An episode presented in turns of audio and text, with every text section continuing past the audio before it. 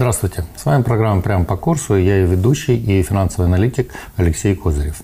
О чем мы сегодня поговорим? Мы поговорим о самых актуальных темах, которые у нас были за эту неделю, и о тех вопросах, которые вы опять нам задавали. Первое. Почему вдруг центральные банки разных стран стали оперативно скупать золото и пополнять резервы? Второе. Какой курс прогнозировал Национальный банк на три года и прогнозировал ли он его вообще? Третье. В августе Украина получит новый транш МВФ в сумме 2,7 миллиарда долларов, на что пойдут эти деньги, и грозит ли это чем-то нашему валютному рынку. И четвертое. Я дам традиционный прогноз по курсу доллара, евро, паре евро-доллар, а также ценам на драгметаллы на период с 5 по 11 августа.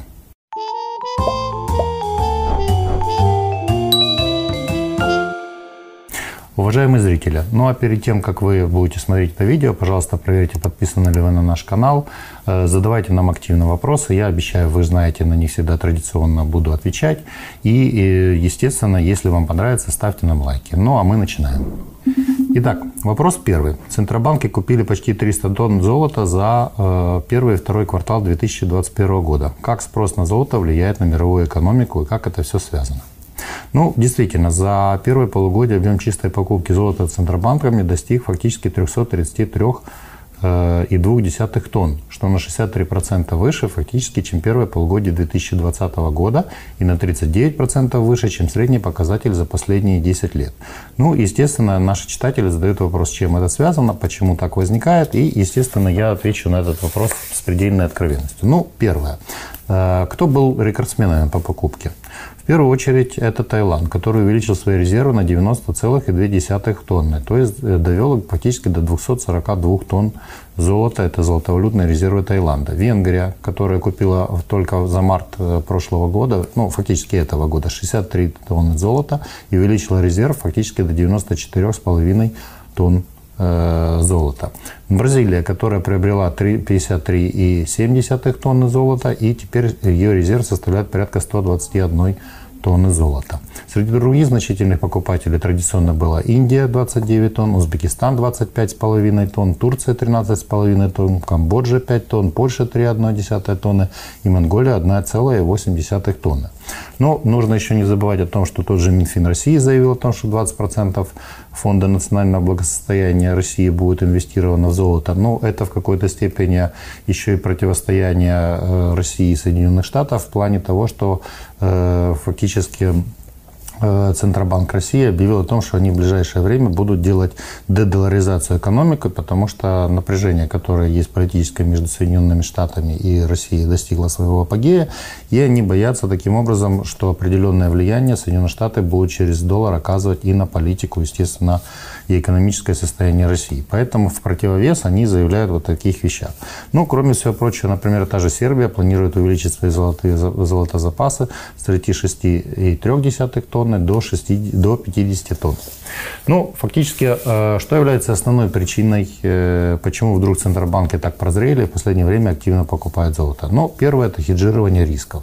Мы уже многократно с вами говорили, что в периоды, когда э, возникают большие значительные инфляционные риски во всем мире, то, естественно, так же, как и частные компании, так же, как и частные инвесторы, Центробанки также активно увеличивают свои запасы золота для того, чтобы хеджировать свои риски, связанные с инфляцией. Второе – это требования Базельского комитета в части риск-менеджмента. Ну, мы прекрасно знаем, что уже был Базель 2, Базель 3, и, соответственно, естественно, им следуют фактически не только частные банки и банки, допустим, государственные, но и центробанки. Соответственно, тот момент, который есть сейчас, нам нужно диверсифицировать свои риски. Ситуация в мировой экономике достаточно опасная. В общем-то, пандемия пока все равно бушует. Э, новые штаммы, штаммы вируса появляются. Естественно, в этой ситуации говорить о том, что экономика развивается очень активно, никто не может. И, естественно, для хеджирования своих рисков часть э, центробанков активно скупает золото как просто один из защитных активов. Кроме всего прочего, нужно э, не забывать о том, что сохраняется пока Э, политика количественного смягчения, которая проводится и Федеральной резервной системой США, и Европейским центральным банком. И вы, естественно, в курсе, что только Соединенные Штаты фактически 120 э, миллиардов долларов фактически ежемесячно это та сумма, которая выходит на рынок, на американский фондовый рынок и на американский, фактически вливается в американскую экономику. То есть фактически это достаточно большие суммы, и, естественно, все это тоже приводит к определенного рода не только раскрутке инфляции, но и дополнительным рискам. Соответственно, многие страхуются, тоже э, смотрят на это на золото как на защитный актив. Ну и Европейский центральный банк не особо отстает в данном случае от ФРС, тоже продолжает печатать, грубо говоря, деньги. Но и мы не забываем о том, что фактически где-то в период с э, ну, вот все ожидают, что это произойдет в августе, может быть, там и позже, но, скорее всего, все-таки в августе Федеральная резервная система США уже объявит о сокращении или, во всяком случае, изменении в политике количественного смягчения в плане того, что, в общем-то, в принципе, денег активно допечатывается очень много, и нужно что-то делать с этим моментом. Соответственно, э, если эти э, ФРС объявят о таком решении, то, естественно, все рынки будут корректироваться, в том числе и рынок золота и других драгметаллов. Ну и еще один такой момент, который, в общем-то, э, мы видим еще и не только потому, как реагируют на это биржи драгметаллов, но и всякие инструменты, привязанные к золоту и другим драгоценным металлам, но и по ситуации, которая возникает в дальнейшем. Мы видим в том, что видим, э, что через некоторое время все-таки, если пандемия закончится, рынки начнут восстанавливаться, соответственно, те же рынки Китая, той же Индии начнут активно э, потреблять дополнительное физическое золото. Это приведет к недостатку физического золота на рынке, росту на него цен. Соответственно, многие центробанки не просто хеджируют свои риски в данном случае, а и каким-то образом формируют дополнительный определенный ну, будем так говорить, активный э, запас золота, потому что в случае чего, чтобы вмешиваться в ситуацию на рынках и, может быть, даже какие-то моменты продавать часть своего золотовалютного резерва именно в виде золота, когда э, цены будут более э, приемлемыми. То есть я, например, свой прогноз в пределах порядка 1900 долларов за тройскую унцию оставляю в силе до конца этого года. И, естественно, в любом случае точно так же рассуждает и большинство центробанков. Соответственно, часть своих ресурсов они э, умышленно вкладывают именно в золото в надежде на, на дальнейший рост этого актива. Ну, это фактически то, что вот происходит по рынку золота. В настоящий момент вот на, мы пишем ролик с вами 4 августа, выйдет он 5 августа. Цена золота составляет порядка 1812 долларов за тройскую унцию. Ну, это основное. Э, я считаю, что это тоже очень серьезный знак для рынка, о том, что если уже и центробанки начали активно скупать золото, то, в принципе, не за горами подвижки на этом рынке. Поэтому для вас, как для частных инвесторов, я бы тоже считал необходимым, чтобы вы обратили на это внимание. Итак, вопрос номер два. НБУ спрогнозировал курс доллара на ближайшие три года, какого роста или падения гривны стоит нам ждать. Но этот вопрос нам задавал пользователь, соответственно, мне надо будет сразу внести определенные коррективы. Но, во-первых, нужно понимать, что Национальный банк, скорее всего, речь идет о тех недавно опубликованных инфляционных отчетах и данных его, которые опубликовал НБУ за июль 2021 года. Там действительно, вот если вы посмотрите на табличку, которая у вас будет на экране, средний обменный курс э, гривны к доллару составляет в 2022 году 28,6 гривен, в 2023 году 28,8 гривен, а в 2024 году 29,2 гривны за доллар. Но напомню, что в бюджет на 2021, например, год был заложен курс 29,1 гривен за доллар, а вот на текущий момент э, на межбанке котировки э, составляют под по доллару, как раз в режиме реального времени, 26,91 на 26,93 доллара за получается гривен за доллар.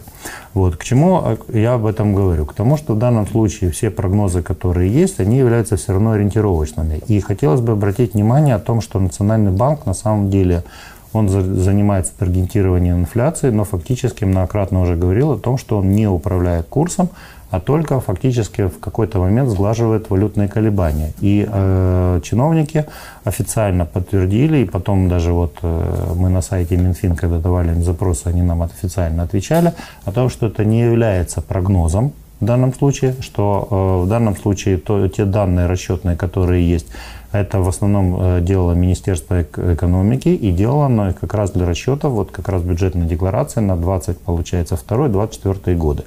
То есть в данном случае э, чиновники нам говорят о том, что этот прогноз является ну, будем так говорить, э, просто консенсусным каким-то взглядом на происходящие события, ни в коем случае не является не только руководством к действию, но и в данном случае не является официальным прогнозом Национального банка, который, как мы уже знаем, традиционно этих прогнозов не дает.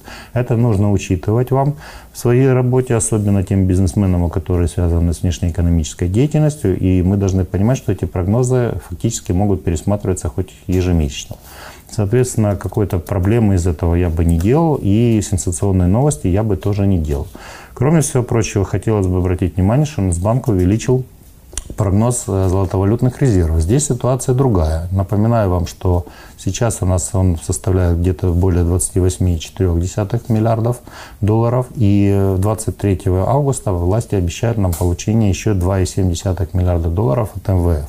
Соответственно, э, если сейчас даже Национальный банк увеличивает свой официальный прогноз до 31,3 миллиардов долларов на конец этого года, то мы должны понимать, за счет чего он формируется. Сейчас у нас есть 28 фактически 4, плюс вот эти 2,7, это будет 31,1 миллиарда долларов. То есть, соответственно, сейчас э, все то, что будет приходить и то, что будет выкупать Национальный банк ЗВР за счет э, продажи экспортной выручки – традиционной осенью. Кроме всего прочего, те затраты, которые будут происходить там, в связи с э, энергосбережением, э, кроме всего прочего, зимним периодом, когда будет необходимо пополнить э, ресурсами, естественно, на зимний период и так далее.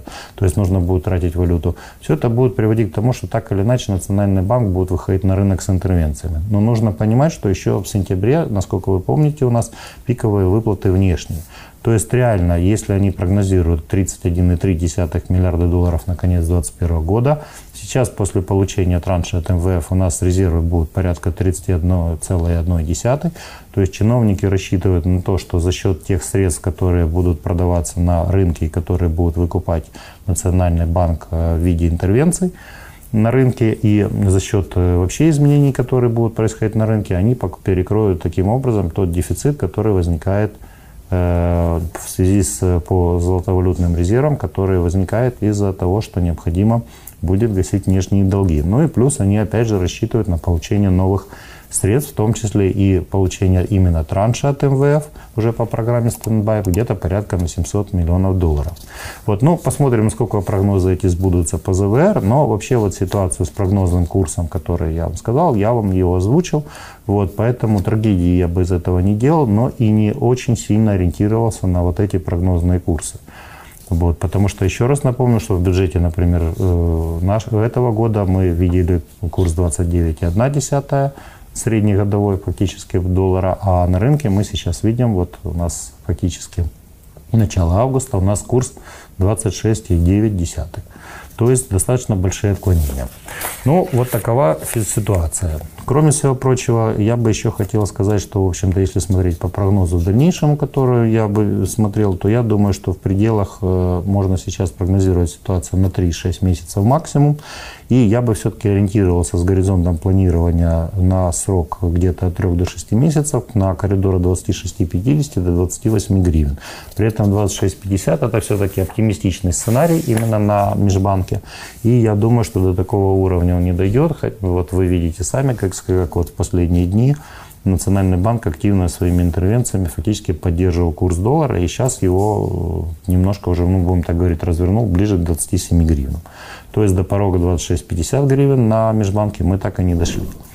Ну, вопрос номер три. ВФ распределил СП, СПЗ, это специальные права заимствования, и Украина получит 2,7 миллиарда долларов, куда наше государство может направить эти средства, на что они пойдут в конечном итоге. Ну да, действительно, в принципе, планируется получение 2,7 миллиарда долларов. В Национальном банке был даже интересный комментарий по этому поводу, что эти средства поступят на счет Национальный банк согласно действующему законодательству. Его финансовым агентом по СПР СПЗ будет в данном случае орган, который принимать будет решение об их использовании, и этим явля... и органом является Министерство финансов. То есть по факту Минфин будет распределять и решать, куда будут эти, эти средства. При этом мнения разнятся. Сам Национальный банк был бы заинтересован, чтобы эти ресурсы остались в золотовалютных резервах и пополнили бы эти резервы. Мы уже говорили в предыдущем вопросе о том, что они даже закладывают это, эту сумму в прогнозе своем роста ЗВР до конца года.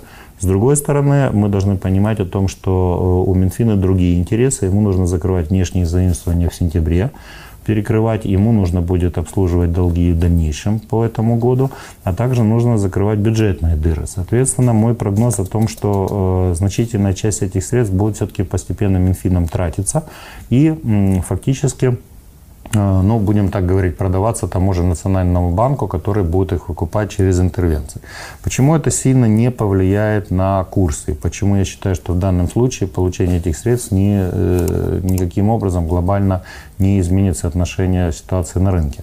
Потому что в данном случае те ресурсы, которые получит э, ну, в конечном итоге Министерство финансов, оно будет продавать, скорее всего, Национальному банку напрямую для того, чтобы, ну, будем так говорить, как говорят дилеры, не будоражить рынок. Соответственно, дополнительное предложение на рынке будет незначительным в этом случае, и, естественно, этот придавливать курс э, никаким образом не будет.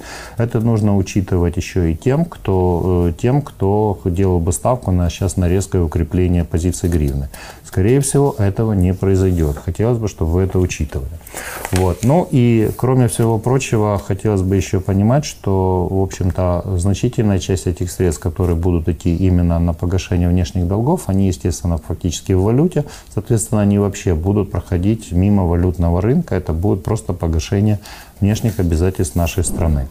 Ну и четвертый вопрос, традиционный у нас, каким будет прогноз курса валют и цен на драгметалл на следующей неделе. Итак, прогноз курса доллара-евро на период с 5 по 11 августа. Доллар межбанк, коридор 26,70 на 27,20. Доллар наличный, коридор в банках 26,65 на 27,25. Коридор в финкомпаниях будет уже 26,70 на 27,20 гривен. Э, евро Межбанк коридор 31,60 на 32,25 гривен. Э, евро наличный коридор в банках 31,40 на 32,30. Коридор в обменниках финкомпании от 31,50 до 32,20 гривен за евро. Соотношение пары евро-доллар в пределах коридора от 1,177 до 1,199 доллара за евро. Вот. Ну и хотелось бы обратить внимание, что по прогнозу на, на эту неделю по драгметаллам разброс будет достаточно широкий. По золоту коридор от 1780 до 1850 долларов за тройскую унцию и по серебру от 24,90 до 26 30 и 35 долларов за тройскую унцию. Это связано с тем, что, вот, как мы уже говорили ранее по золотовалютным резервам, сейчас инвесторы очень серьезно э, колеблются в плане дальнейших своих инвестиционных стратегий.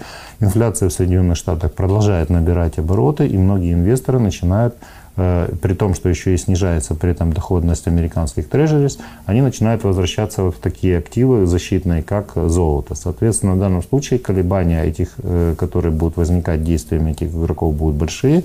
И, естественно, мне, я был вынужден расширить коридор по золоту и в какой-то степени по серебру. Ну, на этом все. С уважением был Алексей Козырев, программа «Прямо по курсу», канал Минфин. Пожалуйста, не болейте, ставьте нам лайки, задавайте вопросы и не забывайте подписываться на наш канал. Удачи!